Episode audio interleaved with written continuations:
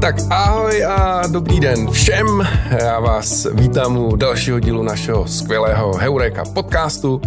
Mé jméno je Tomáš Breverman a natáčím pro vás tyhle podcasty hrozně rád, hrozně mě to baví. No ale taky mě baví uh, moje tak jako ta, ta reálná práce, že jo, tam, kde vydělávám peníze a to je, že vedu Heureka Group. Tu Heureku Čech všichni znáte, znáte ji z Čech, ale jsme v devíti zemích střední a východní Evropy, Česko, Slovensko, Maďarsko, Rumunsko, Bulharsko, Chorvatsko, Slovensko, Srbsko, Bosna. Takhle, takhle dobře to umím.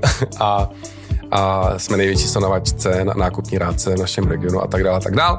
Pokud vás zajímá víc, koukněte třeba na eureka.group. Tak, ale my už se pustíme do uh, našeho rozhovoru s naším hostem. Dneska to bude trošku jiný než obvykle, uh, protože jsem si uh, pozval vlastně kolegu, pozval jsem si kolegu, který má na starosti u nás technologii celou, neboli pozice CTO, Chief Tech Technology nebo Chief Tech Officer a jmenuje se Lukáš Putna. Lukáši, ahoj, díky moc, že jsi dorazil a vítám tě u nás.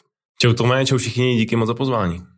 Uh, když budeš mluvit klidně občas koukni, no vlastně koukej spíš na mě, okay, to je přirozenější, to je jedno. Hele, uh, proč, proč, proč jsem tě pozval? Za A, myslím si, že děláme Heurece skvělé věci, hlavně od té doby, co jsi přišel. Což je teď jak dlouho? Tři roky? Nebo? Bylo to čtyři roky skoro. Už no. čtyři roky? No, už, ty, už to docela dost. Ty kráso, to letí. To jo, jo, je to hodně rychlý. No. Takže uh, myslím si, že děláme uh, opravdu skvělé věci od té doby, co jsi přišel. A myslím si, že jako proč to, proč, te, proč trošku ne, nenechat nahlídnout do naší kuchyně a trošku o tom pokecat. Uh, zároveň jsem si vědomý toho, že to možná bude trošku pro jako jiný posluchačstvo a diváctvo než obvykle, ale tak věřím tomu, že, že eh, budeme se bavit jakoby hodně o vlastně vedení lidí, že jo, celkově, takže, takže myslím si, že biznesově by to mohlo být zajímavý, nejenom jako technologicky, spíš se budeme snažit tu technologii trošku pozadit. Takže mm. to je druhý důvod.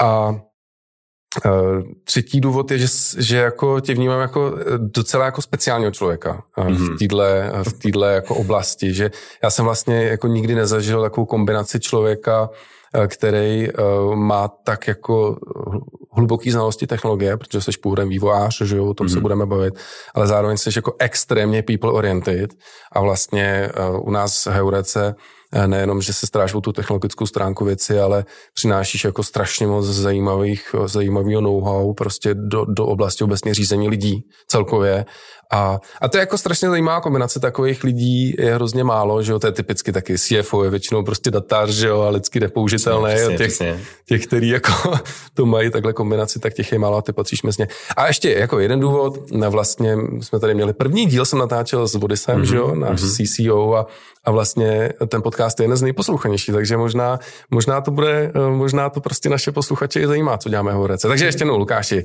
eh, vítej u nás. Pojďme, uh, pojďme začít s tebou, hmm, jak jsem říkal. Vývojář, ale zároveň dneska CTO s touhletou kombinací. Pověz nám úplně zrychleně ten, vlastně ten tvůj příběh. Úplně na začátek díky za ten skvělý úvod, vážím si to, že to říkáš a pojďme teda na to. Uh, co se týče mě, tak já vlastně uh, jsem začal vyvíjet s tou vývářenou hrozně brzo protože mm, myslím si, že to byla tak sedmá, osmá třída, kdy jsme poprvé vlastně, když jsem poprvé jako se podíval do nějakého kódu. A vtipný trošku na tom je to, že já jsem v páté třídě, nevím, kolik mě přesně bylo let, 12 zhruba, tak ten počítač neuměl zapnout, protože my jsme ho do té doby doma neměli a já jsem v páté třídě poprvé zapnul počítač a v sedmé třídě už jsem programoval, nebo v osmé třídě, dejme tomu, programoval nějaké hry. Takže jsem začal docela dost brzo. A co tě k tomu přivedlo vlastně? Já jsem vlastně v páté třídě vyhrál brněnský kolo matematické olympiády. Jo. Tehdy to byly prostě úplně obyčejní počty ale zkrátka jsem to vyhrál a oni mi nabídli v jedné vlastně základce zaměřené na matematiku vlastně pokračování od páté třídy dál. No a vlastně v rámci té matematiky tam byla i ta informatika, takže já jsem okay. se k tomu dostal velmi přirozeně. A to programování bylo součástí a myslím si, že tam mě to vlastně chytlo a hrozně mě začalo bavit, takže já jsem vlastně už od těch 13 programoval.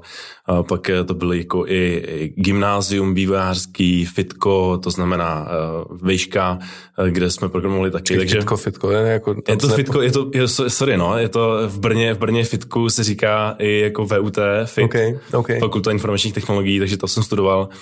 A, takže ta vývářská historie vlastně u mě, u mě eh, tam je, ale zároveň, jak zmiňuješ, tak já jsem jako postupem času uh, hodně přišel k těm lidem, jo, takže tak eh, možná já říkám, jak brzo jsem začal vyvíjet, tak jsem, dá se říct, i trochu přestal a ty technologie mě pořád zajímají, ale, ale už neprogramuju. Jo. Programuju si něco doma, programuju nějaký jako malý obvody, automatizuju si balkon, fakt jako hračič, hračička úplná, ale už jako neprogramuju tak jako webové aplikace, tak jako dřív.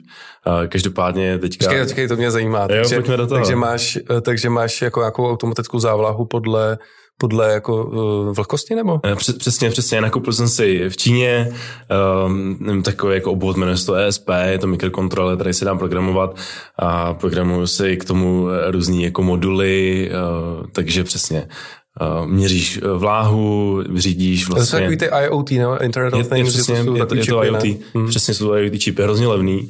Prakticky vlastně ten, to SPčko tě stojí třeba 100-150 korun, jo? Vlastně je to čip, který má na sobě uh, paměť, Wi-Fi, programovatelný, to je, můžeš tam dělat vlastně cokoliv, jo? takže počítač, takový mini počítač, který, který vlastně se dost dobře programuje No a mě to hrozně baví, tak jako skládat si to dohromady a ještě jsem si k tomu koupil 3D tiskárnu, takže si k tomu tiskneš různý adaptéry, takže fakt taková hračička po večerech a snažím se tím automatizovat ten eh, jakoby zahrádku takovou. Jako to hustý. Na, takže na a co tam pěstuješ? Bylinky nebo? Uh, kytičky, bylinky hodně, leča to teďka budu pěstovat, jo, ale spíš to mám tak jako rád, když tam člověk vyjde, tak jako zeleně okolo sebe, takže aby to bylo zelený, tak to musí zalívat a aby se to zalívalo a nemusel se o to starat, tak si to programuju, ale je to spíš jako na hraní, než by to úplně fungovalo. To mě připomíná moji zahradu, kam jsem si um, nechal dát za vlahu, ale tak jako amatérským způsobem a, a taky tam byl nějaký, to je jako old fashion, nějaký senzor na déšť, jo. Jo, jo. No a jako samozřejmě skončilo to tak, že to, že to vůbec nepoužívám.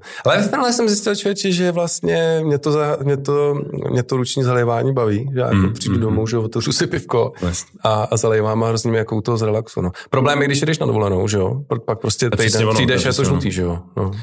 Jo, je, jako je to tak. Já si utvořil pivkou u toho, toho programování a modelování 3D věcí. Uh, takže, takže tak. Ale pojďme asi zpátky. Jo, jo, zpátky. a propo, no ne, tak nakousli jsme e, jako tvoje dvě hobby, což je jo. vlastně bylinky ala vaření Přesně, a, vaření a pivko, ale e, to pojďme nechat nakonec, tomu se ještě vrátíme. Pojďme, mm, se, mm.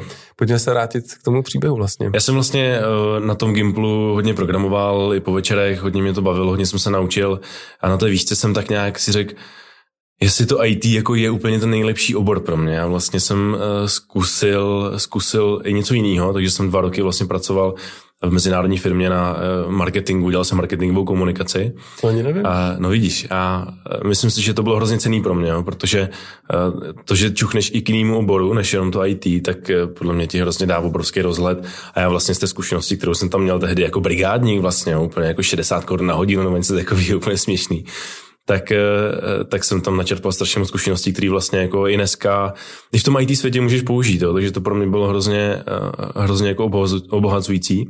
Nicméně eh, po těch dvou letech jsem si řekl, jo, marketing sice super, ale prostě IT IT, je to hrozně jako um, obrovský svět, dá se tam spoustu dokázat, je tam obrovská budoucnost v tom, ne, že by v marketingu nebyla, ale a, prostě vrátil jsem se jakoby zpátky k tomu, takže jsem začal vlastně pracovat v seznamu, což byla dá se říct, jako moje první jako firma na full time po, po té škole.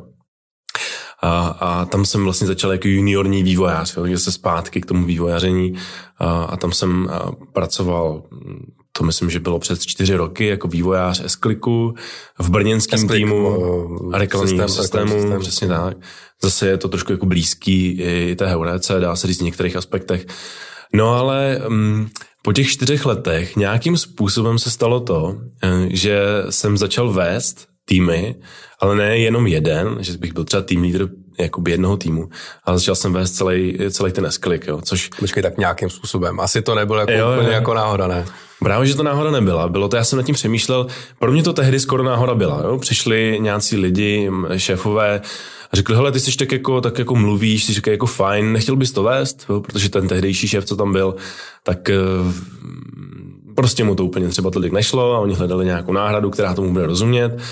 A, a přišli vlastně na to a já jsem potom pak trošku pátral, že já jsem byl na těch týmových schůzkách docela aktivní, jo? jako hodně organizuješ lidi, co by kdo mohl udělat a tak nějak se snažíš navnímat, posunout některé věci. Takže vlastně tím, jak jsem byl hodně aktivní, tak si mě všimli a říkali si, to by bylo asi fajn, kdyby, nebo zkusme, zkusme mu dát ty týmy. A pro mě to byl jako obrovský skok z vývojáře, tehdy už třeba nějakého seniornějšího vývojáře, jsem najednou měl, tehdy to mohlo být třeba 30-40 lidí, jo, což je obrovský skok pro, jako v rámci manažera.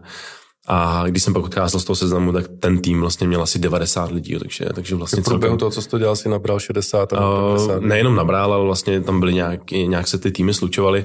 Spíš jde o to, že vlastně jenom z toho vývojáře jsem docela dost jako poskočil. Přeskočil jsem, dá se říct, několik jako leadership levelů uh, a myslím si, že třeba ten marketing, který jsem vlastně uh, dělal při té výšce, No, nebo eh, třeba i různý jako cestování v Americe jsem byl celý let. Tak jsou taky zkušenosti, které mě eh, podle mě hodně dali a dostali vlastně na tuhle pozici. A já jsem se v tom docela, nechci říct našel, ale zkrátka mě to hodně bavilo. Už, už to vedení těch lidí a já jsem vlastně hrozně čerpal z těch zkušeností, které jsem měl jako vývojář. No. Myslím si, že vést lidi, kteří dělají to co, to, co, to, co jsi dělal ty, nebo v tom máš zkušenost, tak je hrozně cený, protože přesně víš, o čem to je. Jo. Uh, nejseš manažer, který si přečte knížku, a snaží se to aplikovat, aniž by znal kontext, ale já si trufám tvrdit, že jsem prostě věděl, o čem, o čem jakoby mluvím. Jo. Hmm, ale na druhou stranu, že taková, taková klasika je, že prostě se vezme nejsenior, nejseniornější vývojář a z toho se udělá prostě CTO a to většinou jako končí hrozně blbě, protože právě ta jako kombinace toho, že tebe jako baví vlastně organizace, hmm. organizovat hmm. lidi a vést lidi, tak většinou jako u těch vývojářů není. No. Takže oni to asi vycejtili a proto vlastně si tu oportunitu získal. Ne? Otázka, co vycítili, eh, je pravda, že jsem v té době jako nebyl ten top vývojář. Jo. A takový ten top vývojář, eh, myslím si, že jako ten průměr toho, kdy člověk je nejproduktivnější vývojář, je třeba v 18 letech, což je strašně brzo, tak, možná i dřív, je to tak. Eh, ten mozek je prostě na to nejlíp nastavený a pak už vlastně ten vývojář ztrácí nějakou jako trochu energii. Takže já jsem už, nevím, kolik mě tehdy bylo, 25 třeba, tak jsem úplně uh, nebyl tento vývář, který po večerech studuje uh, všechny ty knížky a furt něco zkouší, protože to už jsem si zažil v těch 15 a spíš jsem měl na kolo, spíš jsem si dal pivko a už jsem prostě nebyl takový jako ten, ten hr. Takže možná uh, mě nevybrali jako top vývojáře a určili mě nějakým jako šéfem, možná to bylo přirozený.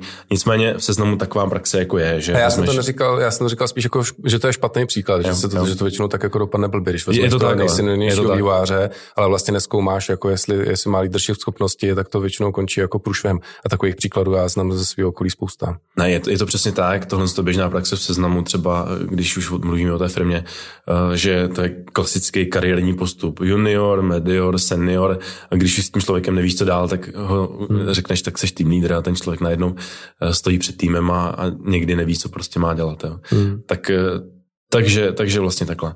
No a já jsem jako vývojář tam, eh, nepůvodní vývojář, tam začal navrhovat spoustu zajímavých změn, technologických, ale vlastně i organizačních, ale začal jsem narážet, narážet na, um, řekněme, jako, nechci říct úplně odpor, ale jako nechuť vedení nevůli. vlastně věc, nevůli hmm. vedení něco měnit.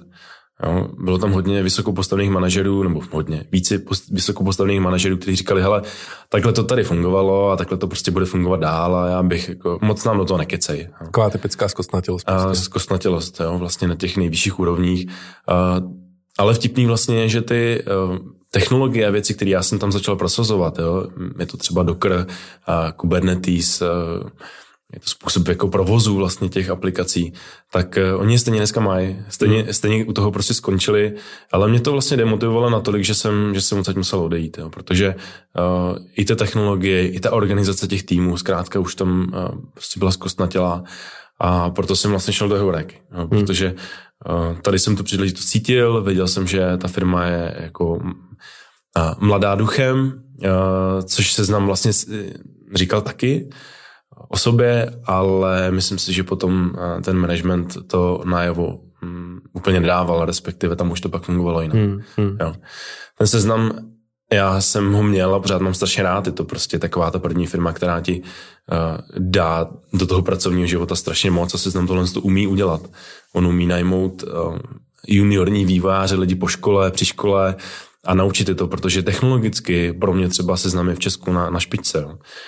Opravdu tam se umí dělat, eh, umí programovat tak, jak se to má dělat a seznam dokonce umí to i lidi naučit, protože jich je tam hodně, jsou ochotní. Takže já, i díky tomu já ten seznam mám hrozně rád, protože mě hrozně dal.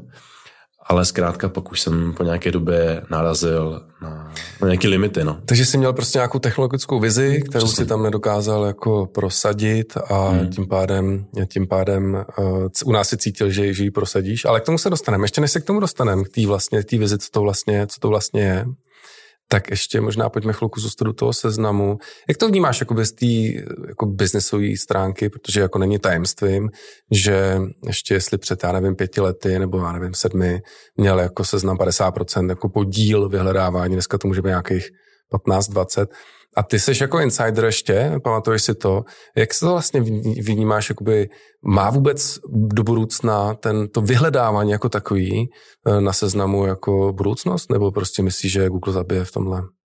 Já jsem tam byl přesně v té době, kdy se rozhodovalo, jestli do toho serče se bude investovat výrazně víc a nebo naopak se to bude utlumovat. Jo. A ty diskuze byly strašně těžké. Já jsem nebyl úplně přítomný jako, jakože součástí těch diskuzí, protože jsem dělal ten esklik, ale eh, vždycky jsme se o tom bavili eh, v rámci různých skupin a že se to diskutuje a co vím, nebo jsem jako pochopil, tak, tak eh, to rozhodnutí bylo několikrát tam a zpátky. Hmm. Protože je to obrovská challenge konkurovat vlastně Google s technologiemi, které oni mají, s kapacitami, které oni mají.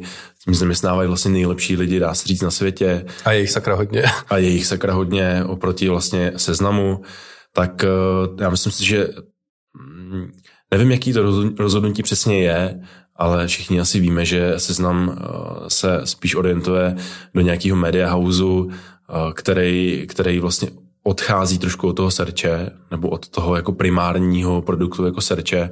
A já osobně si myslím, že to je správně, protože konkurovat tomu Google zkrátka nejde. Jo. Jed, druhá věc v tom ještě je ta lokálnost. Já když jsem vlastně nastoupil do seznamu, tak uh, jsem byl hrozně nadšený, jako velký jméno, seznam, prostě skvělý. Já jsem byl hrozně nadšený, že mě jako nějakého juniorního vývojáře z Brna prostě najmuli do takové firmy. Fakt jsem si to hrozně vážil. A ten seznam opravdu to jméno má. Ale obrovský problém seznamu, který já vnímám, je ta lokálnost. Že za celou tu dobu nebyla větší ambice. Možná pár produktů dneska funguje mezinárodně. Můžeš se podívat na mapy v Rakousku, to je fajn, ale ta firma prostě od začátku, nebo vždycky, když jsem tam byl, tak se, proces, tak se projevuje jako česká, typicky česká a vždycky to tak jako bylo v těch lidech, že jsme jenom čeští. A já si myslím, že to je jako obrovská škoda pro seznam a obecně pro ten brand. Možná ten brand by měl být pak jiný v jiných zemích, ale, list, ale ten potenciál, třeba technologický potenciál, Hmm. Myslím, že tam jako rozhodně byl a jenom ta ambice toho vedení na to zahraničí nejít, minimálně do toho okolního, mi přišla jako extrémní hmm. škoda. A to si myslím, že jako je z mýho pohledu třeba velký hřebíček do těch eh, některých služeb, třeba jako Search a tak, hmm. protože by samozřejmě to přineslo uživatele, ty by přinesli, přinesli peníze a mohlo by se investovat mnohem víc. Jo. Takže takový, takový ten jako investiční pohled vlastně na tu firmu tam podle mě jako hrozně chyběl a, a byl jeden článek, mimochodem ten článek ve Forbes vyšel zrovna v době, kdy já jsem se rozhodoval, jestli dát nebo nedat výpověď, rozhovor s Ivem Lukačevičem o tom, jak vlastně seznam vnímá. Myslím si, že že tam jako to bylo celá nešťastně řečený, že spousta seznamáků to vnímala dost jako zradu.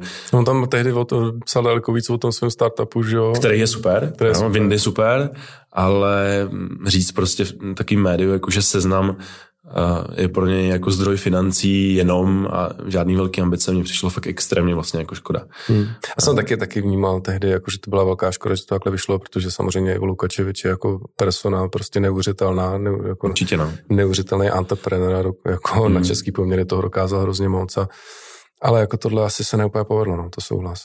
Nevím, jak cílený to bylo, jestli to bylo schválně, nebo hmm. to vyznělo blbě omylem, ale třeba mě, když jsem se pak rozhodoval, si odejít, tak to byl, mm, určitě to v tom hrálo celá hmm. roli. To možná poslední hřebíček prostě, no. No, no, no hmm. určitě. Hele, a ty jsi teda vlastně mluvil o tom mezinárodní prostředí, tak možná je to těch nám naláklo, ne? Protože ty jako máš rád angličtinu, mluvíš skvěle anglicky, tak to možná také hrálo jako roli, nebo?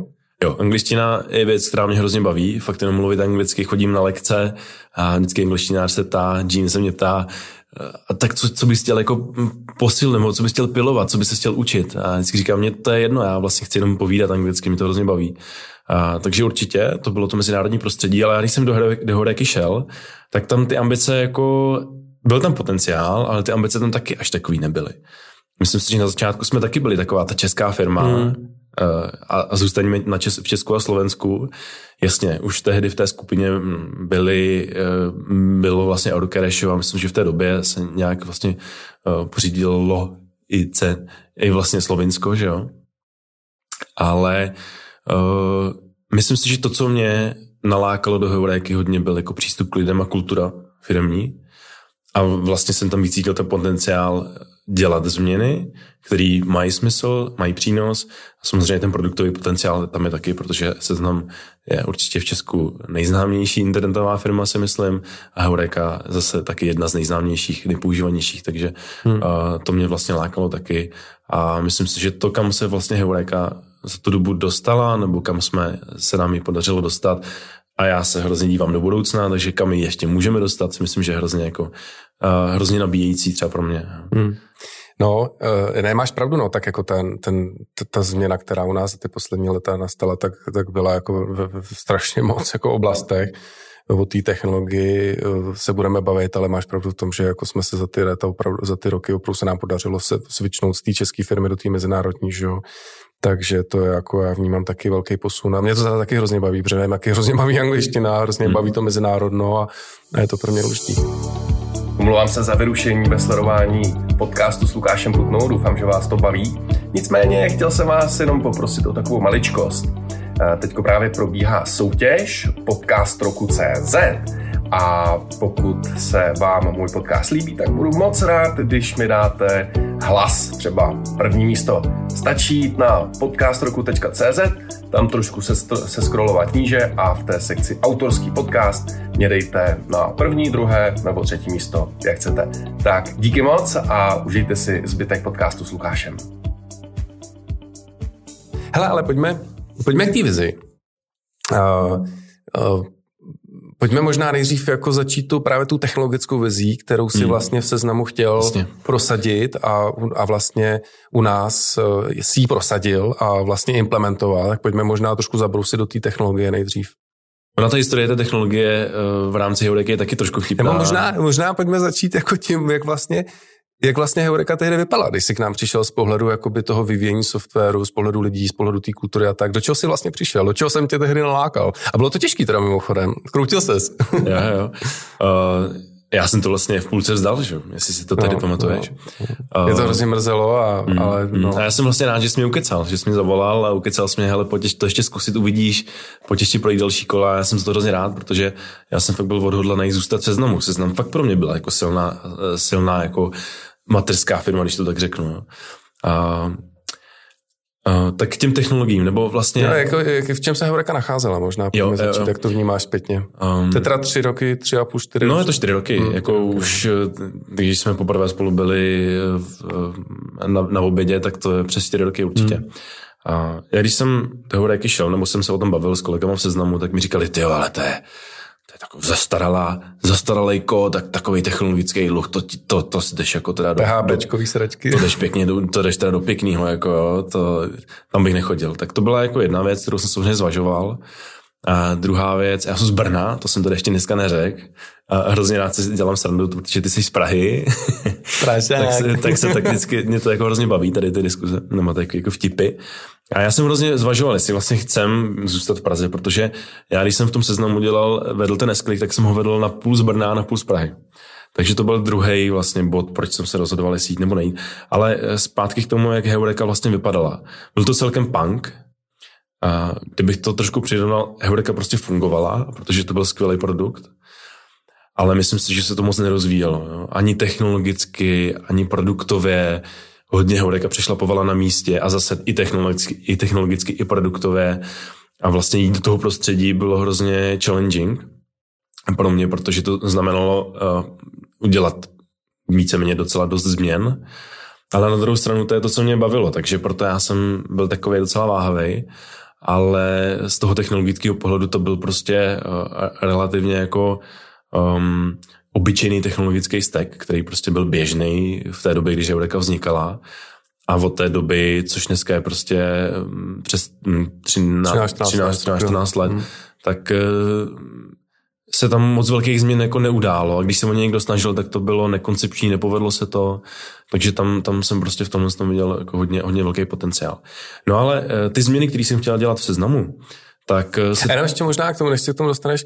Jo, bylo to tak a my jsme vlastně tehdy jako, jak říkáš, my jsme dost přešlapovali a vlastně my jsme věděli, že to jako je, je to špatný a bylo tam jako spousta různých nápadů, názorů, ale vlastně jsme se o tom jenom bavili a nedokázali jsme, nebo to tehdejší jako kluci, mm-hmm. kteří to měli na starosti, tak to prostě nedokázali vymyslet a prosadit a vlastně chyběla tam prostě odvaha a jako nějaký jako, no, takže jsme věděli, že ten problém je, ale prostě jsme ho nebyli schopni řešit, no. Zkrátka jednoduše prostě je to monolitický systém, hmm. špagety, špagety kód, eh, všechno dohromady, 13 let vývoje, různý lidi, eh, kteří už tam nedělali třeba v té době, mizerná dokumentace, jo. Takže ten technologický dluh byl fakt jako obrovský, na který třeba ze seznamu jsem vůbec nebyl zvyklý. Jo. Seznamu vlastně, dá se říct, ta technologie byla na dobré úrovni. Jo, takže, takže, ale na druhou stranu, ta zkušenost, kterou jsem v tom seznamu získal z té technologie, tak právě si myslím, že i hrozně pomohla uh, v té Heurece teďka. Hmm. No a já jsem v tom seznamu hrozně prosazoval um, jako DevOps přístup, jo, což nechci tady v tvém podcastu zabíhat do té Chceš technologie. to vysvětlit, abych to pochopil já. Jasně. Eh, je, to, je to zkrátka jako taková filozofie, přístup k vývoji a provozu aplikací, který kombinuje developer operations, takže vlastně zjednodušeně to, že vývojáři uh, provozují i ty aplikace, které tvoří. Jo, a je to celý jako komplexní systém, který souvisí potom i s těma mikroservisama, což je zase nějaký technologický přístup, rozdělení té monolitické aplikace na, na menší celky, rozdělení vlastně týmů a zodpovědností lidí na ty menší celky a cel, celkově je to rozdrobení velkého problému na spoustu menších, který se dají prostě řešit, od dekompozice, jak na technologické, tak na produktové úrovni. No a v tom seznamu už tehdy ta komponentová architektura, dejme tomu, byla. Technologicky to bylo taky fajn, ale trošku tam pokulhávala ta administrace, ta produkční část, takový to provozování těch aplikací.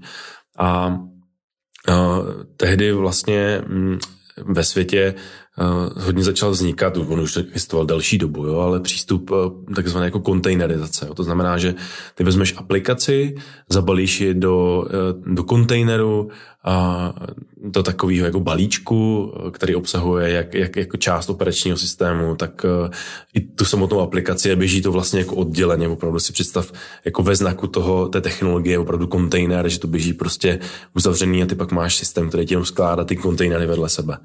No, takže opravdu to vlastně takhle funguje. A ten systém se jmenoval Docker. Um, dneska vlastně hrozně... A to vyvinul kdo, ten Docker? To je jako Čeče, tak to teďka jako nevím. Vlastně Amerika, ne? Mm, no, určitě, někde takhle to vzniklo. Všechny ty věci vznikají takhle. Uh, nebo ne všechny, ale hodně. V Americe hmm. nebo v Rusku. nebo v Číně, ale to nebo se někde Amerika to hnedka koupila. No. uh, takže a, a to byla jako docela revoluční věc, protože um, ona opravdu dávala jako moc těm vývojářům hodně se dostat do té produkční stránky těch aplikací a to se samozřejmě nelíbilo eh, těm administrátorům na té druhé straně, protože jim tak trošku bareš práci.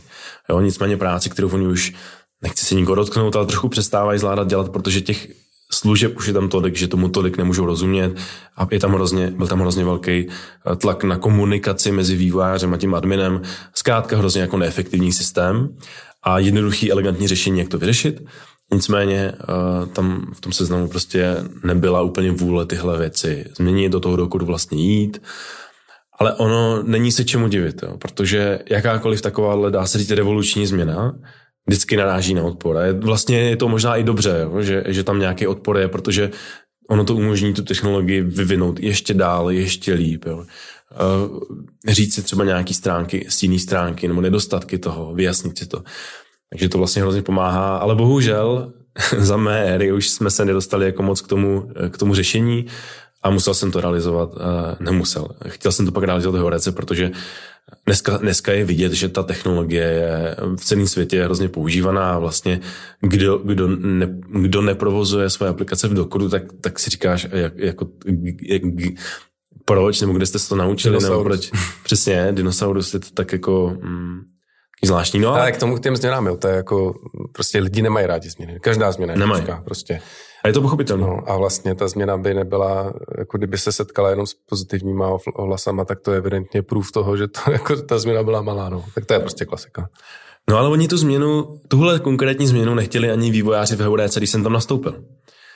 Což je zajímavý, protože tam dneska jsme a dneska to máme, tu technologii. A uh, to byl takový jako zajímavý příběh, kdy tam byli zase výrazní lidi, ty admini, kteří vlastně říkali, tak toto, tahle technologie, buď to bude ve firmě, a nebudu tady já, nebo, nebo tady budu já, a nebude tady ta technologie, takže já jsem na půl roku ustoupil. A nějakým způsobem se mě povedlo jako hecnout ty lidi. No, tady Martina, já jsem mi povedlo nějak hecnout a já jsem říkal, hele, víš co, to je taková složitá technologie, na to stejně nemáš. A to byl, a to byl přesně ten moment psychologický.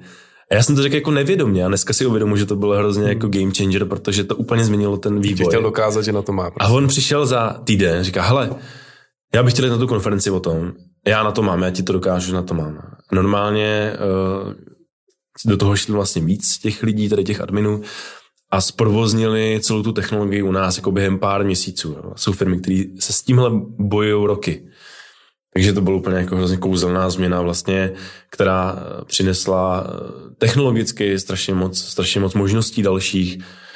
Samozřejmě musím jako říct, že eh, ať se to týká tady toho dokoru nebo těch mikroservis, tak to přináší obrovskou komplexitu. Takže ono to něco přináší, něco bere. Můžeme se bavit o tom, jestli monolit je dobrý nebo mikroservisy jsou lepší, jsou na to různý názory.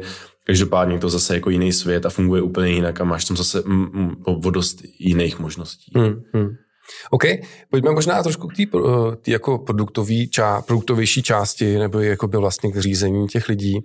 Já vlastně jako předešlu, že my jsme předtím jeli na klasických roadmapách, ale jako podobně jako v, ve většině firm hmm. to prostě nefungovalo, protože jsme si jako namalovali roadmapu na rok, teď tam, tam jako odhadli nějakou náročnost těch projektů, tak jsme tomu dali buď jeden, dva nebo tři měsíce a, a potom roce zjistí, že si zůstal u toho prvního projektu. No. Samozřejmě to souviselo i s tím šíleným technologickým dluhem, protože prostě ty věci vyvinout v těch špaketách byly jako hrozně jako daleko náročnější, a, ale, ale jako Jo, a další problém byl, že vlastně jsme ty týmy neměli jako fokusovaný na nic, takže než oni se do toho problému dostali, tak vlastně to hrozně dlouho trvalo, než tomu porozuměli a teď ten kod, který jako psali vlastně lidi, kteří už tam nebyli a tak dále. Takže vlastně eh, jsme se v tom letom jako hrozně plácali. Hmm. A teď pověz vlastně eh, jako to, co jste s Márou přinesli produktové oblasti a autonomní týmy a tak, protože to si myslím, že je jako hrozně zajímavý. Já si myslím, že to je ta největší změna, kterou jsme do Heureky vlastně přinesli. Ten Docker by se sem stejně dostal, protože to je velmi přirozený dneska ve světě. Ale uh, to, co ty jsi tady teďka trošku naznačil, tak je hrozně komplexní. Je, tam vlastně více momentů, který dohromady dávají smysl a vlastně je potřeba, aby byly dohromady. Jo? Takže i ta technologická stránka, ty mikroservisy, hrozně zapadají do jedné z těch věcí, což je vlastnictví nějaké oblasti. Jedna z věcí, kterou my jsme udělali, je, že Eh, že je tým, který vlastní nějakou produktovou oblast a tu rozvíjí jako navždycky. Už to není jak v roadmapách, řekneš, tady končí projekt a budeš se věnovat něčemu dalšímu. My vlastně říkáme, je tým, který se nikdy už nebude věnovat ničemu jinému dalšímu, jo, což je obrovská změna. A uh, jako ještě k těm roadmapám, jo, ty roadmapy um, jsou hrozně hezký, protože hezky dobře vypadají, dokážeš to ukázat na kalendáři, vysvětlit jednoduše, co se bude dělat, ale přesně obrovská nevýhoda je vlastně, že v tom třeba i jako agilním světě eh, ty odhady jsou hrozně těžký, vždycky se to všechno posouvá, vždycky se to hrozně blbě eh, na, na, sebe, na sebe eh, navazuje a kombinuje a organizuje takže potom musíš mít jako speciální role ve firmě jako e, různí manažery, kteří koordinují různý releasy a, a, vlastně takový jako hodně korporátní svět. Když chceš, aby ty, aby ty uh, analytici a tak dále, aby ti ty roadmapy fungovaly. A to si myslím, že je úplně zbytečný, jo, protože uh, to, co my jsme přinesli zásadního, tak nejenom ty týmy, organizace týmů, mikroservisy a tak dále, ale to nejzásadnější bude okárka. Objective and Results, zase věc, kterou vymysleli v, tuším v Intelu, a pak to uh, převzali v Google a dneska na tom jde uh, docela dost eh, na světě významných webových firm. Protože je to prostě systém, který jako velmi dobře funguje a on přeskakuje jednu zásadní věc a to je, on přeskakuje, co se dělá. Protože v roadmapy máš postavený na tom, co se dělá a kdy to bude. OKR vlastně jenom říkají, proč něco děláme a jak moc toho uděláme. Jo, a už tam neřešíš jakoby ten termín, jenom se snažíš docílit, uh, docílit nějaký jako globální nebo větší radikální změny. No ale uh, to, jak se nám povedlo to do té horeky dostat. Jo. Já jsem hodně tehdy řešil tu technologickou část, ty mikroservisy a měl jsem tam problém vlastně, jak napárovat ty roadmapy na mikroservisy. Nepůjdu do, do detailu, zkrátka to byl nějaký problém, který jsem řešil a neviděl jsem jak na to. Té době zhruba nastoupil Marek, produktový šéf, který vlastně řešil to, že ty roadmapy nějak jako nesedí, že se jako nedaří je změnit, eh, teda nedaří se doručovat a že celkově organizace těch týmů je vlastně zvláštní. A my jsme si to pořád nějak neuvědomovali, ale jednou Marek říká, hele, já mám takový nápad, ale pojď radši na pivo, ono je to taky jako radikálnější, radši si to řekněme u piva, jestli do toho půjdeme nebo ne. A on vlastně mě tehdy vypr- začal vyprávět o hokárkách, o kterých, ze kterých měl zkušenosti, uh, docela velký. A já jsem mu pak říkal o té své stránce, té technologické, a ono to do sebe úplně krásně zapadlo. Úplně jsme si řekli, jako no tak, že, že nás to nenapadlo dřív. Jo. Prostě to byl fakt jako meč um, jako prostě láska na první pohled, jo, tady těchhle dvou přístupů. A my jsme to od té doby začali realizovat a myslím si, že um, já si osobně myslím, že Heureka se opravdu začala hrozně moc hýbat dopředu. A někdy si myslím, že až moc rychle, uh, protože ty OKR jsou vlastně ambiciozní, ambiciozní přístup k cílům a někdy ty, někdy ty objektivy jsou tak ambiciozní, že je musíme i mírnit Uh, že jsou moc velký, jo, aby se... Méně říkej. uh, no, jako je, to, je to tak, že pak uh, nechceš vlastně lidi pře, jako přepálit, nebo nechceš, hmm. aby, aby vyhořeli na tom, že se jim nedaří doručovat. Asi se o kárkách dneska nebudeme bavit, co všechno to přináší, odnáší a jaký jsou rizika. Je potřeba to mít prostě vyvážený, ten systém. Jo. Hmm. Ale uh, celkově ta vize, teda, ještě jednou to zopakuju, mikroservisy, DevOps přístup, uh, Docker, uh, produktové oblasti, um, OKRK, je to prostě komplex, který si myslím, že jako extrémně dobře funguje a rozhodně bych ho doporučoval hmm. Eh, všem firm, všem firmám. Ale... Eh, možná k těm produktovým oblastem ještě, že to, co já tam ještě taky vnímám jako velký benefit toho, těch produktových oblastí, neboli, že prostě má tým, který má na starosti nějakou konkrétní oblast jako i po té produktové, i po té kódové stránce, tak vlastně e, to zajistí mimo jiné i to, že ty vlastně vyvíjíš i věci, které by si jinak nevyvíjel. Proč? No protože když máš roadmapu, tak vždycky jako inklinuješ tomu prioritizovat a dělat jenom ty nejdůležitější věci s tím nejdůležitějším nebo největším business impactem, že jo. Jenže takhle se stane jako ve finále to, že věci, které jsou taky důležité, ale ne nejdůležitější, tak prostě neděláš. A to je jako taky špatně, protože ty vlastně musíš jako posouvat vlastně celou, celý ten produkt. Takže vlastně my takhle, eh, když jste, když jste, když jste tohle u nás implementovali, tak jsme jako eh, vytvořili týmy na ty věci, eh, na ty produktové oblasti vlastně, který by, který by bychom a který by jsme velmi pravděpodobně, který, ke kterým bychom se nedostali. No. Takže tohle to vnímám jako jeden benefit. A možná ještě, pojďme ještě k těm okárkům. Já teda jenom úplně krátce, že Objectives and Key Results, Objective prostě říká, čeho chceme dosáhnout a Key Results nějakým způsobem říkají jako tu, tu měřitelnou stránku věci, aby jsme poznali, že ten objektiv je jako je, je eh, naplněný. Hmm.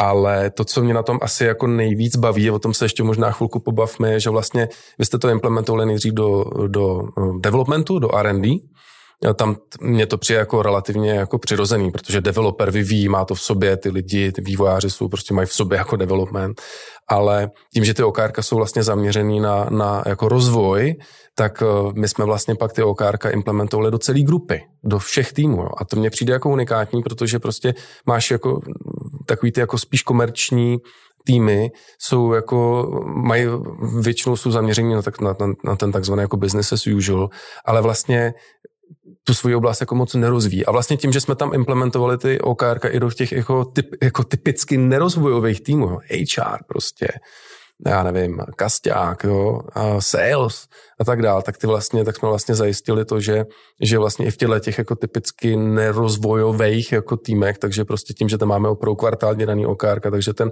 ten tým se fokusuje nejenom jako na ten, na ten business as usual, ale i na ten rozvoj a to mě přijde jako super. Ale chtěl jsem, chtěl jsem se tě zeptat, respektive a poprosit tě, abys možná eh, řekl víc vlastně o tom, jak jsme to do té celé grupy dostali, protože to bylo super. Tam totiž to, ta implementace okárek do celé grupy, to, to není vůbec jako jednoduchý a když hmm. mluvím o tom workshopu jo, a jo, jo, o tom to workshopu, tak, tak to řekni. To je to mimochodem přesně rok, co ten workshop byl. Okay. A, ale Úplně na začátek. Ty okárka, my jsme si řekli, že to zkusíme v pár týmech vývojových, uvidíme, co to bude dělat, jak to bude fungovat a chvilku jsme i paralelně ty roadmapy, tehdy jo, skládali jsme si škatulky do kalendáře, ale to jsme hnedka zahodili, protože to prostě není kompatibilní. Jo, chvilku nám trvalo přesvědčit lidi okolo sebe, ale ono to docela dávalo smysl a hlavně to fungovalo. Což mělo za následek to, že se na to začaly nabalovat další a další týmy velmi přirozeně. Jenom jako příkladem. Hele, co to máte, to je super, to chci zkusit taky. Jo, to je docela jednoduchý, tak to zkus.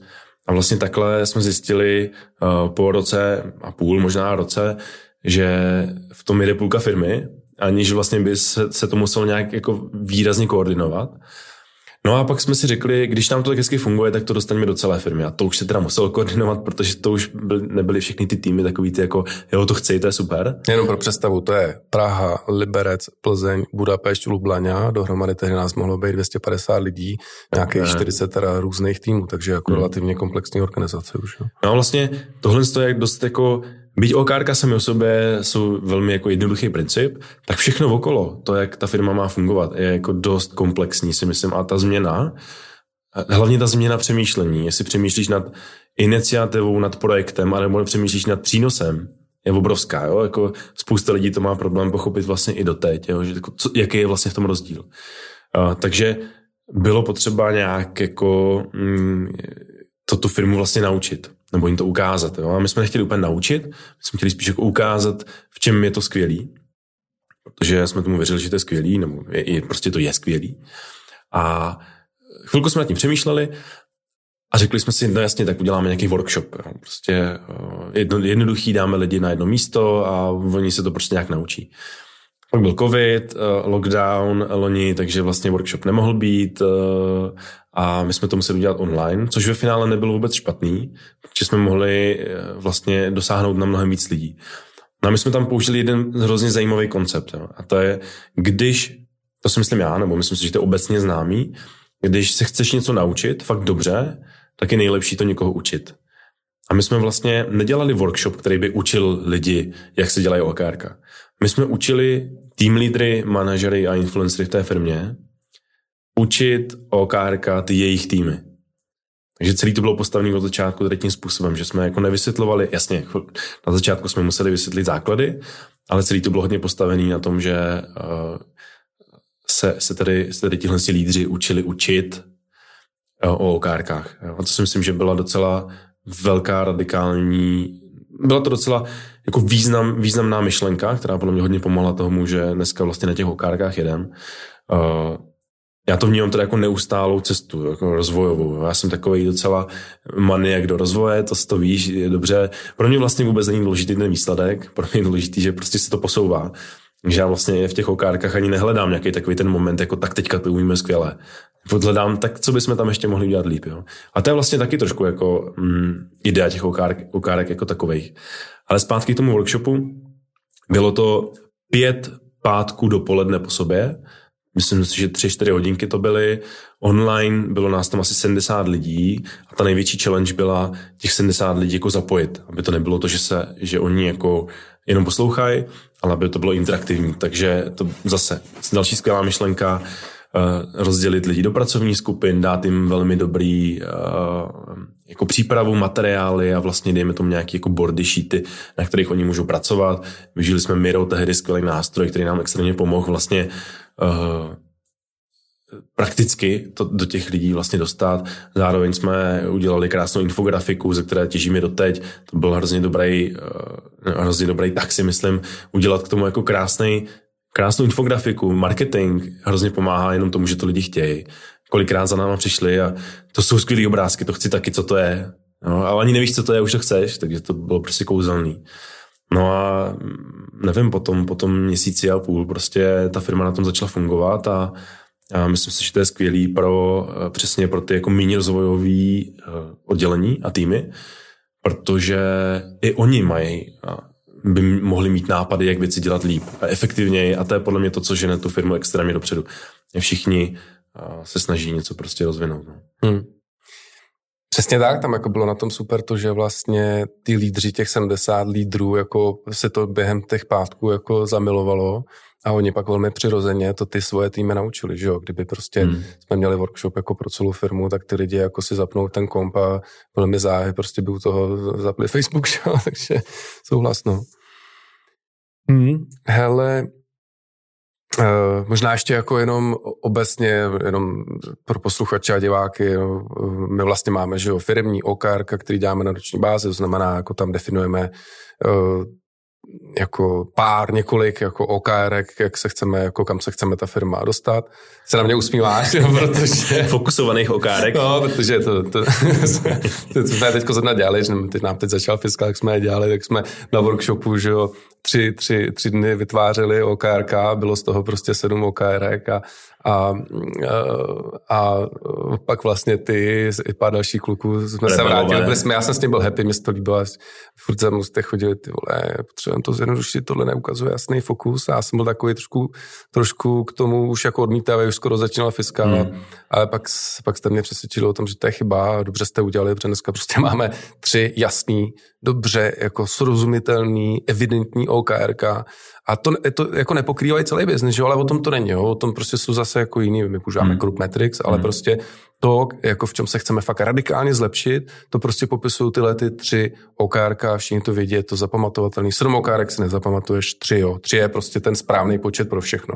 Pro počet hodnot, prostě pro všechno. Hmm, takže, hmm, to tak. takže tohle máme jako celofirmní OKRK a pak vlastně ty týmy, těch je prostě 50, nebo dneska už možná 55, tak ty mají ty OKRK na kvartální bázi a to, co já na tom miluju, vlastně, že Každý kvartál vždycky máme ten online event, že jo, kdy, kdy celá firma se prostě spojíme a ty jednotlivý týmy vlastně prezentují ve dvou dnech, jako co za ten uplynulý kvartál udělali, jak s těma, jak, s těma, jako jak, jak, jak uspěli v těch key resultech prostě a těch objektivech obecně, ale jako ukazují zároveň, jaký bude ten fokus v tom následujícím kvartálu a, a to je pro mě jako hrozně nabíjející event, protože za A vidím, kde se prostě co posunulo a jak jsme prostě mm. se posunuli a, a myslím si, že i tu firmu to hrozně baví a, a i, i to jako umožňuje, to, to taky vnímá jako velký benefit OKR, že vlastně to synchronizuje tu fir, firmu, jo? že když je, když je jako to sedm kanclů nebo šest kanclů, 350 lidí, tak velmi často se stává to, že, že prostě pravá ruka neví, co dělá hmm, levá, že tak. prostě tady v Lublani děláš na něčem, na čem se vlastně dělá si jako sou, současně a v Liberci, a, ale vlastně když jako každý kvartál jako takhle celofiremně jako synchronizuješ to, na čem se kde dělá, tak si to nestane, nebo ty nůžky se jako rozevřou maximálně na ten hmm. kvartál, jo? Ale ani to ne, jo ale kdyby jsme to neměli, tak, tak bych se bál, že prostě dneska máme kolik 150 lidí v R&D, takže prostě by se vyvíjelo jako neefektivně v tom smyslu, že by se nevyvíjely ty správné věci. No. A to nemluvě o komeršlu, že jo, a to no. Hele, OK. Um, no, takže za to díky zpětně. Já myslím tak, že to funguje skvěle, mám z toho velkou radost a fakt mě to nabíjí. Mně neděkuji, já jsem hrozně rád, že, že to můžu realizovat a že já jsem se to na tom vlastně naučil. Já jsem tehdy nevěděl, co jsou okárka když jsem byl na tom pivu poprvé, tak jsem, OK, to jsem nikdy neslyšel. Hmm. Takže hm, super, já jsem to fakt rád. Takže uh, občas to je jako školíš někde jinde, byť jsme se posledně bavili o tom, že to jako nesmíme přehánět, ale tak lepší, lepší, když to školíš někde jinde, než když by, než by, než když by tě někdo se snažil stáhnout. Já bych tě nepustil. ale já bych to doporučil všem a ten zájem v České republice je vidět jako hmm. extrémně málo firm, který to dělají a je hodně firm, které by to chtěli dělat a je hodně těžký vlastně změnit ten mindset kolikrát jako majitelů, CEOs, manažerů vlastně, jak to dělat správně. A hodně firm se nás ptá na to, jak to děláme, protože si myslím, že neříkám, že to děláme dokonale, ale myslím si, že to děláme fakt dobře. Hmm, hmm. Ale jo, v tom mindsetu jako CEO máš pravdu, no. To prostě chce jako úplně radikální změnu hmm. a prostě je potřeba otevřít hlavu a, a ne, všichni, ne, všichni tomu, ne všichni jsou schopni to. Hele, ale ještě když jsme u, u těch věcí, tak vlastně to, co taky jako vím, že spolu dost často řešíme, nebo ty hodně v hlavě řešíš, je vlastně je vlastně ta, jak ty týmy fungují, jo. Ty, protože u nás fungují týmy bez tým lídru, jo. Souvisí to s autonomí. Pověz nám o tom. To je vlastně něco, co asi mě na tom baví úplně nejvíc. A je to taková moje asi osobní vize, jak by tým měl fungovat. A zároveň, když o tom někomu vykládám, tak Dost často slyším takový, že to je blbost, tak tohle to může fungovat, to nejde, klasická manažerská poučka, musíš mít jako maximálně 8 podřízených a tak. A, a já vlastně eh, ještě nedávno jsem, dá se říct, vedl 43 lidí, dá se říct, jo, takhle.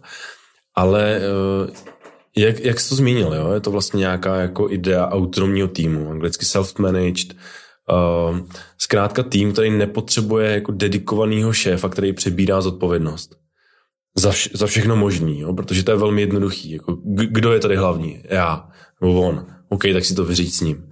A já bych vlastně chtěl tím budovat jako engagement nebo zájem vlastně lidí o, o, o, o tu samotnou práci, o tu samotnou firmu.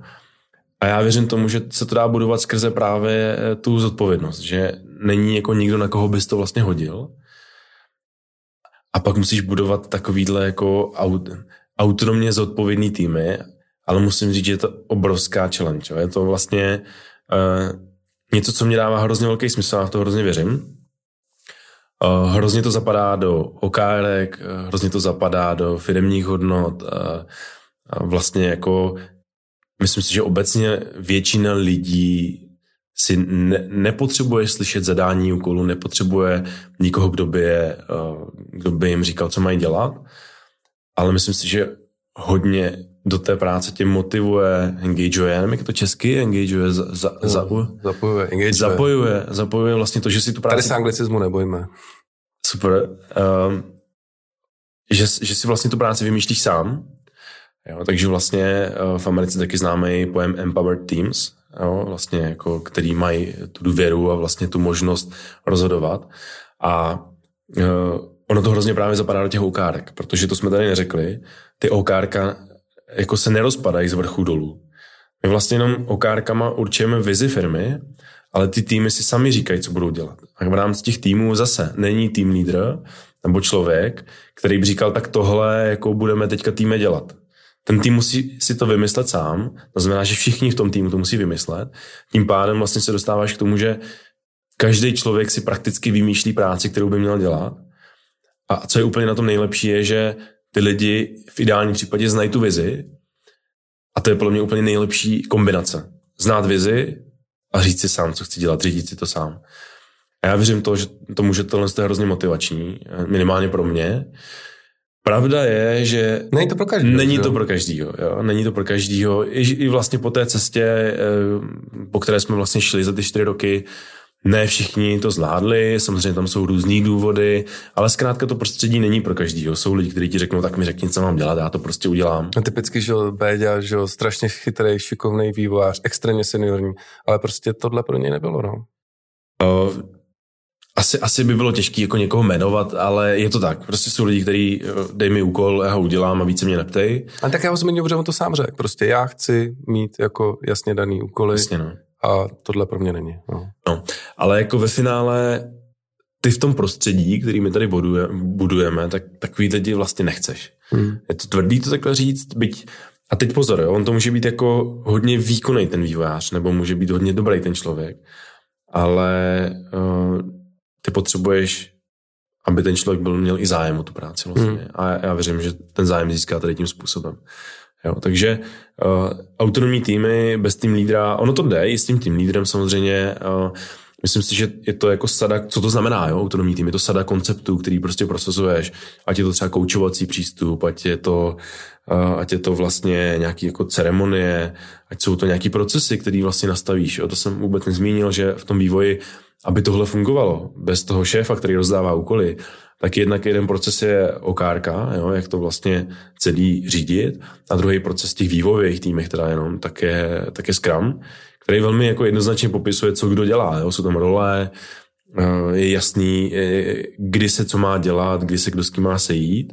A tohle z toho hrozně pomáhá vlastně tomu, že ty tam jako nemusíš mít toho šéfa, který rozhoduje věci, za druhé všem je jasný, co se má dělat a jakým způsobem. To je taky nějaká stabilita lidí, že nejsou překvapení, že šéf přišel a najednou otočil úplně celý všechno. Že jo?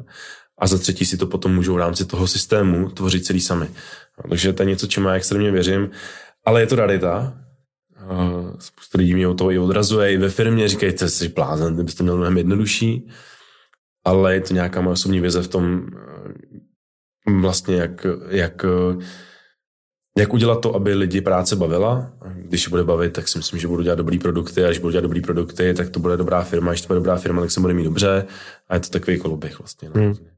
Souhlasná, já už jsem to tady myslím říkal v nějakém podcastu, ale prostě podle mě je to o tom, abychom měli ty nejlepší talenty, které k nám zapadnou i kulturně a pro tyhle lidi vytvářeli co nejlepší prostředí. To je hmm. prostě role nás jako zaměstnavatele, role moje do velké míry, role tvoje jako exekutivce prostě a, a pokud tohle jako dosáhneš, tak, tak si myslím, že to právě jako odděluje ty nejlepší firmy od těch průměrných. Stoprocentně. Vlastně je to jeden z těch tří objektivů, že? Hmm. Být dobrou firmou nebo nejlepší firmou, kde se dá pracovat a protože to pak podle mě tvoří hrozně tu hodnotu a, tu kvalitní hodnotu, fakt takovou tu kvalitu, kterou ty tam prostě hledáš, a takovou tu lovable firmu prostě, kterou hmm. prostě chceš. A, hmm. Takže pracovat na tom vědomě. A to je, autonomní tým je jedna část a vlastně ta kultura je druhá část, ono se hrozně prolíná, ale vědomě pracovat eh, s firmou, eh, teda eh, firma, která vědomě pracuje s kulturou, si myslím, že je jako extrémně ceněná. Zase, v Česku to není až tak běžný, a v zahraničí já jsem se bavil eh, s jedním vlastně známým investorem a ten mi říkal, hele, já kdyby, já kdybych vlastně jako uh, uh, počkej, kdo mi to říkal? Jo, už kdo mi to říkal. Uh, David mi to říkal. A on, hele, v zahraničí jako jsou investoři, kteří prostě se dívají jenom po firmách, kteří pracují s kulturou, protože ví, že to má přesně, přesně ten význam protože to prostě přináší tu hodnotu a pokud jako někdo nepracuje s kulturou, tak tam ten zájem není. Jo, myslím si, že v tom jsme třeba v Česku jako jasně, spousta firm pracuje s kulturou, ale ono to je takový jako uh, pracovat s hodnotama je jedna věc a pracovat s hodnotama je druhá věc, protože se to dá dělat různě, sám to znáš, protože Heureka s hodnotama a takovýma těma vizí a tak pracuje už dlouho, ale jako opravdu tím žít, Hmm. To, je, to, je, to je to, o co tady jde. Hmm. Já jsem se v tom, o tomhle s tebou tady chtěl bavit, ale koukám na hodinky, že pojďme to přeskočit. Já hmm. stejně ta hodnoty a the purpose a, a všechny tyhle ty věci, co tvoříme, na které já jsem jako extrémně pišnej. Ale právě o tom, co se teď zmínilo, že to není o tom to udělat, ale je o tom pak hmm, jako přesně. zajistit, aby tím ta, ta společnost jako žila. Live the culture, to je jeden z našich hmm. jako key resultů, že jo. Tak tak já si na to udělám special podcast, možná právě třeba s Davidem Vrbou, který nám eh, s tím pomáhal, Asi. protože mi to přijde jako extrémně zajímavý Aha. topik opravdu jako na celou hodinu. Tak teď to s dovolením přeskočím a Pojďme ještě v rámci, eh, v rámci té technologie se pobavit hmm. vlastně o těch platformách. Dobře, nastíním, že vlastně jak se říkalo, my jsme jako v Heureka, Československo, letitá, letitá, technologi- letitá platforma s velkým technologickým dluhem. Teď jsme vstoupili v roce 2017 nebo 18 do Maďarska, koupili jsme vlastně Arukerešu taky uh, samostatně vyvíjená, úplně stejná PHPková jako platforma. A to samý potom ve Slovensku, že rok poté. A vlastně jsme se dostali k tomu, že, že máme tři eh, platformy, které vlastně dělají jako to samý, a e, mají ohromný technologický dluh a vlastně jenom na maintenance těch platform jako pálí strašných kapacit. A teď jsme se jako dostali k tomu, no, tak to musíme jako řešit, že jo. A teďko, takže jako dává logiku, e, jako zmigrovat ty dvě na tu jednu, která jako na tom nejlíp a, a takových příběhů já znám mraky, kdy prostě se migrují jako platformy ale jako zároveň z naprostý většiny těch příkladů vím, že to dopadlo katastrofálně, protože prostě za A, ta platforma, na kterou tu migruješ, na to neměla, což jsem teda upřímně věděl, že to naše na to fakt nemá, být ta nejlepší z těch tří, což asi jako byla Eureka, ale, ale že hmm. na to hmm. nemá, eh, to za A.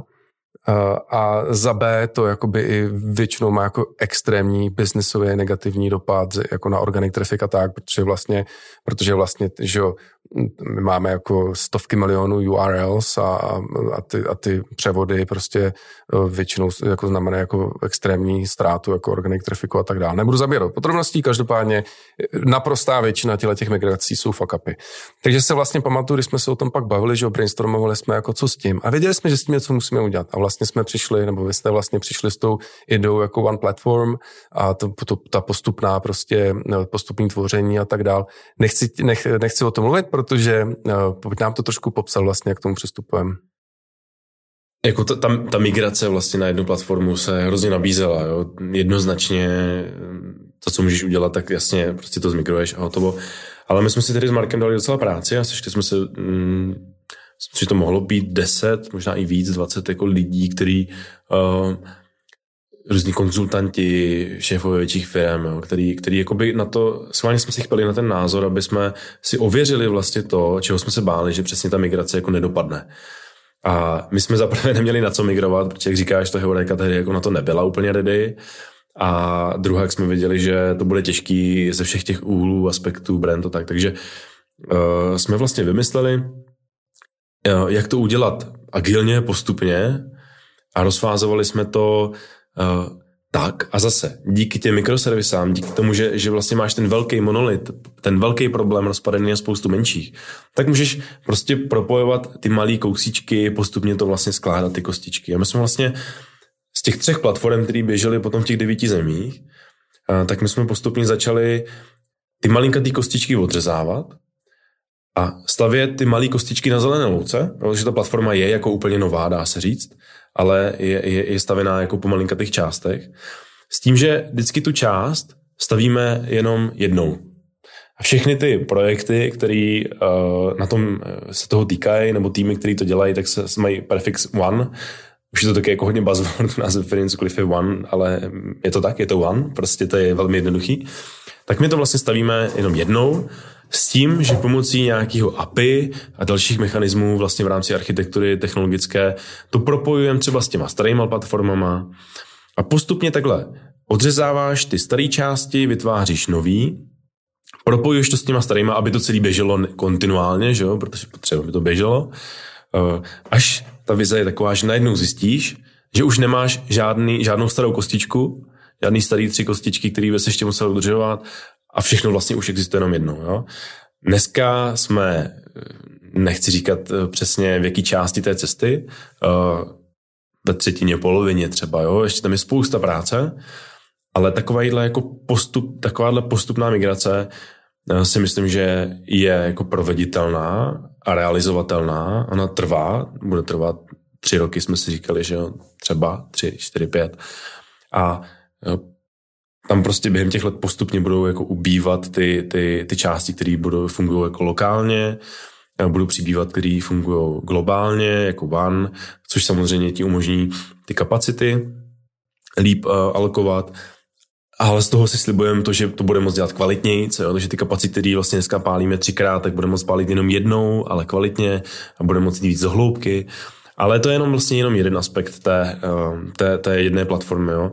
To, co já tam vidím vlastně jako benefit a biznisové, je samozřejmě jako sdílení těch dát eh, vytvoření jako evropského eh, katalogu produktů, který se dají koupit na internetu a sdílení obecně, jako ať jsou to recenze, ať je to mm, ať jsou to parametry, obrázkové galerie, které prostě jsou jako dokonalý, takže fakt mít jakoby ten content, který je prostě úžasný a je ve všech těch zemích, tak to je jedna věc. Cross-border, o tom se bavíme samozřejmě taky, e, velký potenciál koupit si prostě maďarskou papriku a neřešit, jako kdo to prodává vlastně, jestli to je z Česka nebo Maďarska, jo, tak je super. Takže ten potenciál není jenom o, jakoby šet, šetřit někde nějaký kapacity, byť to je samozřejmě jako jednoznačný, že, že, že, že kvůli tomu to taky děláme, ale i ten biznesový přínos je prostě super. Hmm. No a ta změna, eh, celá, eh, celý ten koncept je relativně komplexní, eh, postupný předělávání týmu, který se děje každý rok, víc a víc týmů začíná dělat na té one platformě.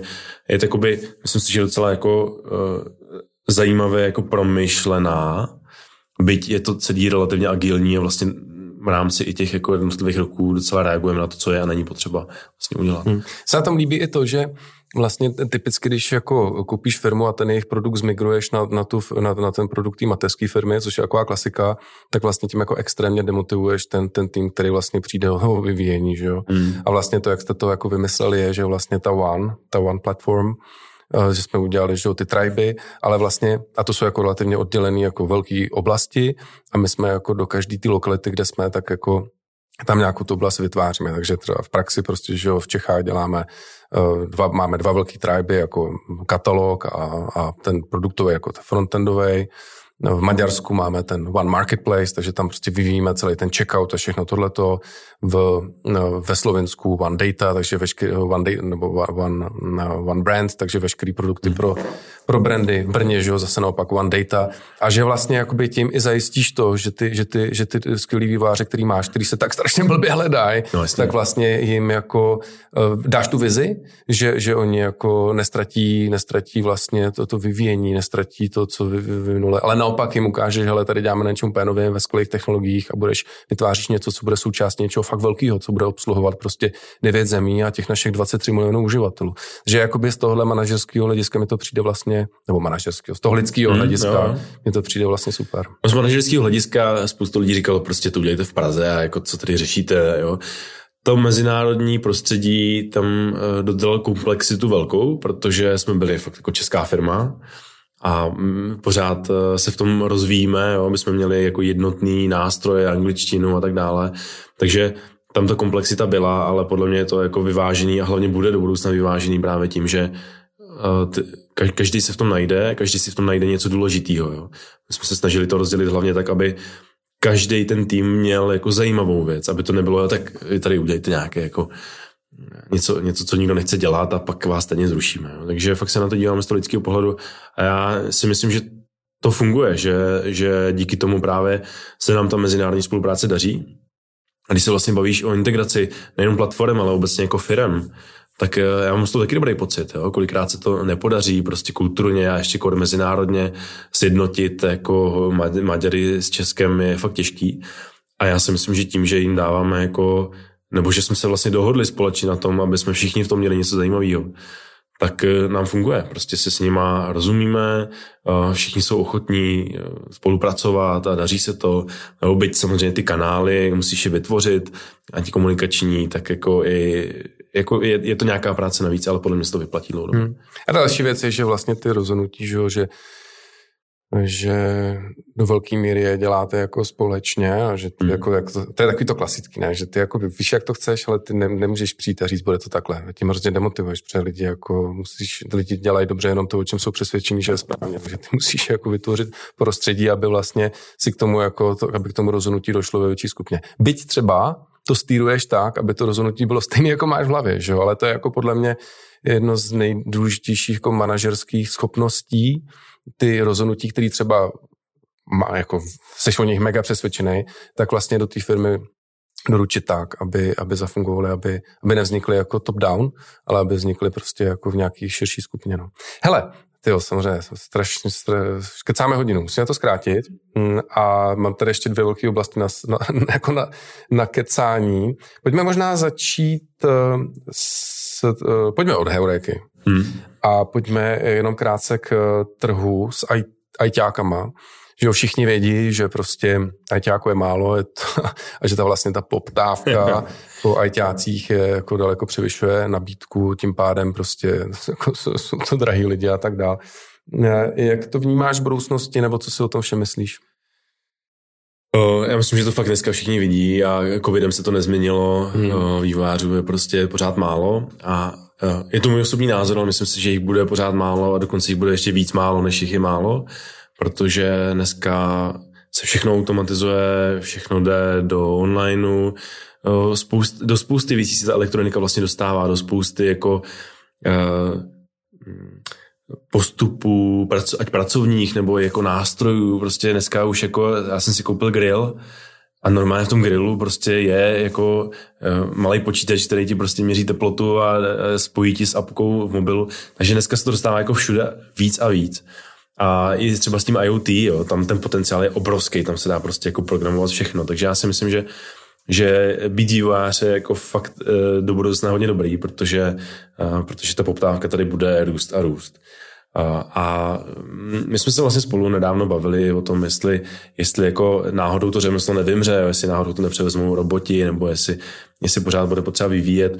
Já si myslím, že uh, spousta věcí se automatizuje i v tom samotném vývojaření, hmm. že, že, uh, ale pořád bude potřeba někoho, kdo bude vyvíjet to automatizaci. Hmm. Jo? Takže podle mě to také jako zaciklená, zaciklená věc, že, že pořád bude nedostatek vývářů, i když možná za 10-20 let ten vývoj bude vypadat jinak, možná nebudeš už programovat tak, jak jsme tak jak se to dělá teď, ale já jako kdybych měl jako typnout, tak si myslím, že jako procento populace, která se bude věnovat nějakému třeba vývoji nebo obecně IT, bude prostě ještě mnohem větší, než je teď. Takže hmm. to je prostě uh, za mě úplně super obor.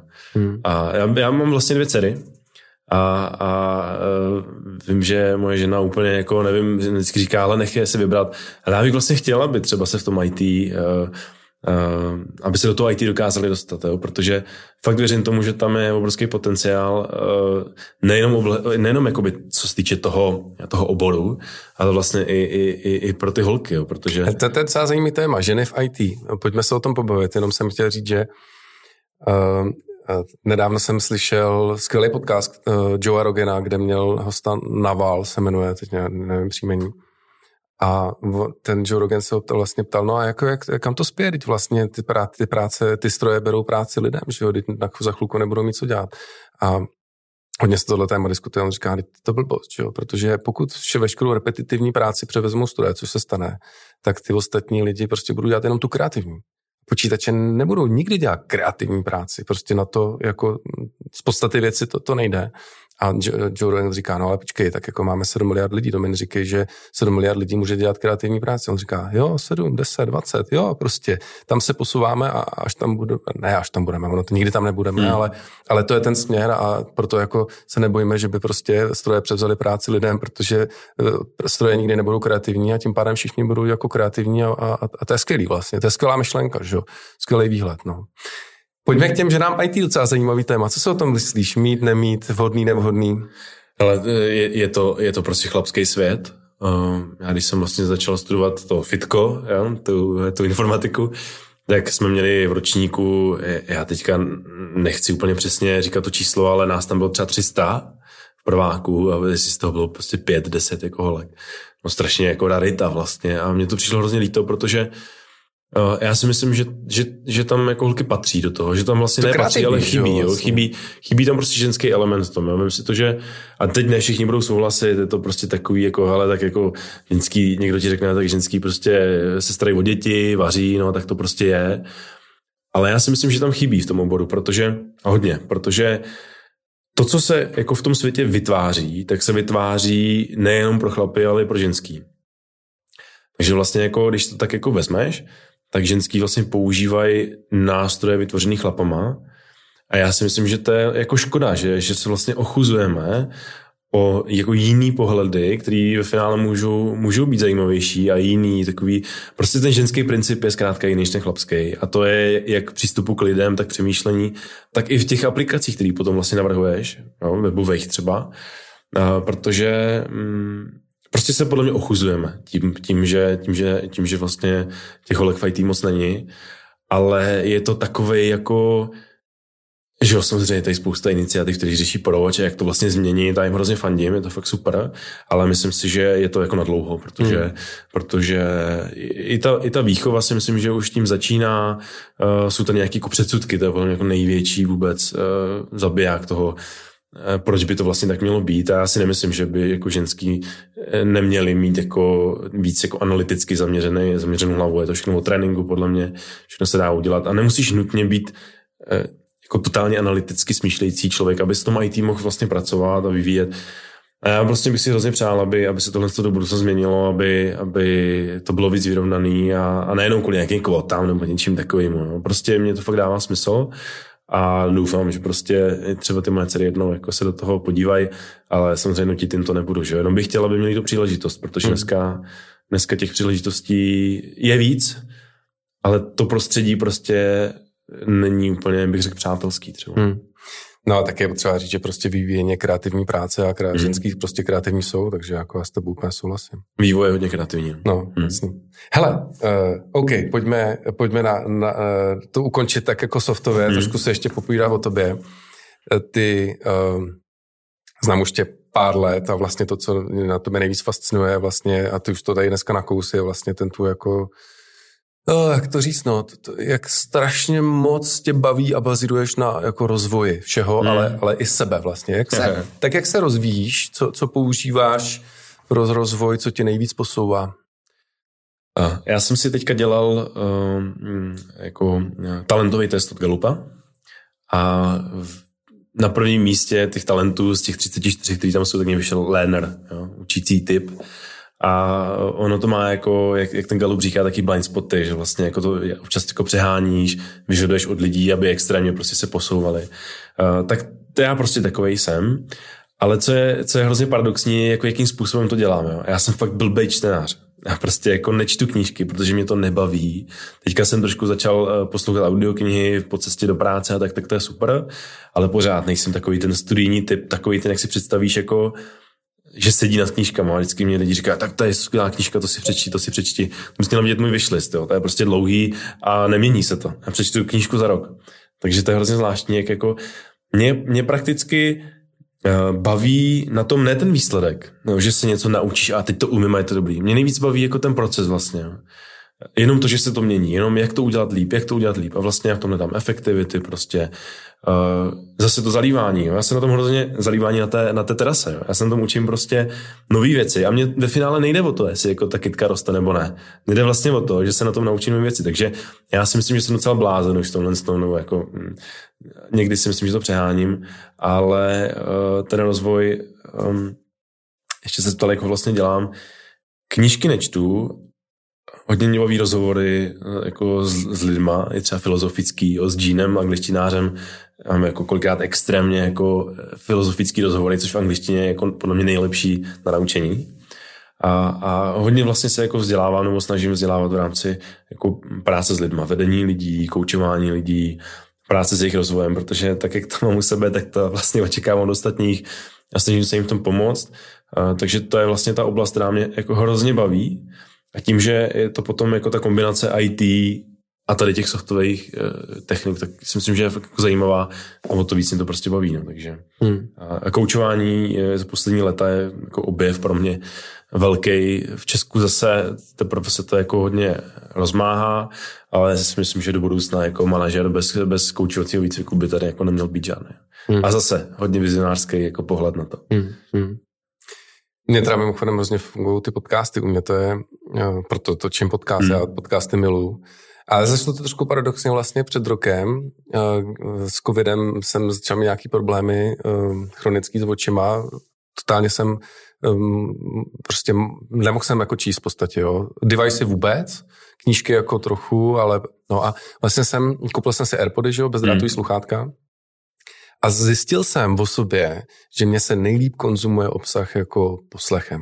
A hrozně jsem se do toho zbláznil a uh, poslouchám jako fakt mraky podcastů i audioknih a myslím si, že mě to jako strašně, strašně posouvá. Vlastně mě jako hrozně baví jako konzumovat ten obsah a, a dalo mi to jako daleko větší rozhled, jo, protože poslouchám nejenom biznisové podcasty, ale právě jakoby obecný o, já nevím, o zdraví, o investování, žurnalistický podcasty a tak dále, tak bych všem divákům doporučil, ale tak naši diváci a posluchači taky evidentně mají rádi podcasty, takže jim to asi úplně říkat nemusím, ale pojďme to, pojďme to jako tohle rozšiřovat, protože podle mě to je jako fakt je v tom budoucnost a já to tak vnímám, no. Hele, strašně už přetahujeme, že ty mě zase na marketingu vytáhli za uši. Jako po každé. jo, jo. Je, jenom jsem chtěl říct klasicky na konci, pokud vás dnešní díl bavil, eh, tak eh, se o něm zmiňte eh, vašim kamarádům, známým, tweetněte o tom, cokoliv. Taky budu rád za zpětnou vazbu, když mi napíšete na tomas.bravrama.cz nebo mě najdete na Twitteru, na LinkedInu a tak dál. Taky nezapomeňte dát takový to sledování nebo odebírání podle toho, na jakou platformu koukáte. Jsme na všech podcastových apkách, ale i na YouTube s videem, že jo, tadyhle tři kamery máme. Takže, takže díky za to a já už uh, na závěr jsem tě jenom chtěl Lukáši poděkovat, že jsi k nám přišel, bylo to fakt hrozně zajímavý povídání, doufám, že se nám taky trošku podařilo poodhalit se trošku a možná i někoho inspirovat, možná inspirovat i nějaké firmy, co by měly použít za frameworky. Pokud vás to zajímá víc, tak určitě nám napište, mě nebo Lukášovi a uh, můžeme se o tom pobavit ještě víc do hloubky. Díky moc, že jsi, že jsi dorazil. Díky moc, že jsem tady mohl být, bylo to super rozhovor a, a mějte se všichni prostě skvěle a Vzdělávejte se. Přesně. Ahoj. Čau.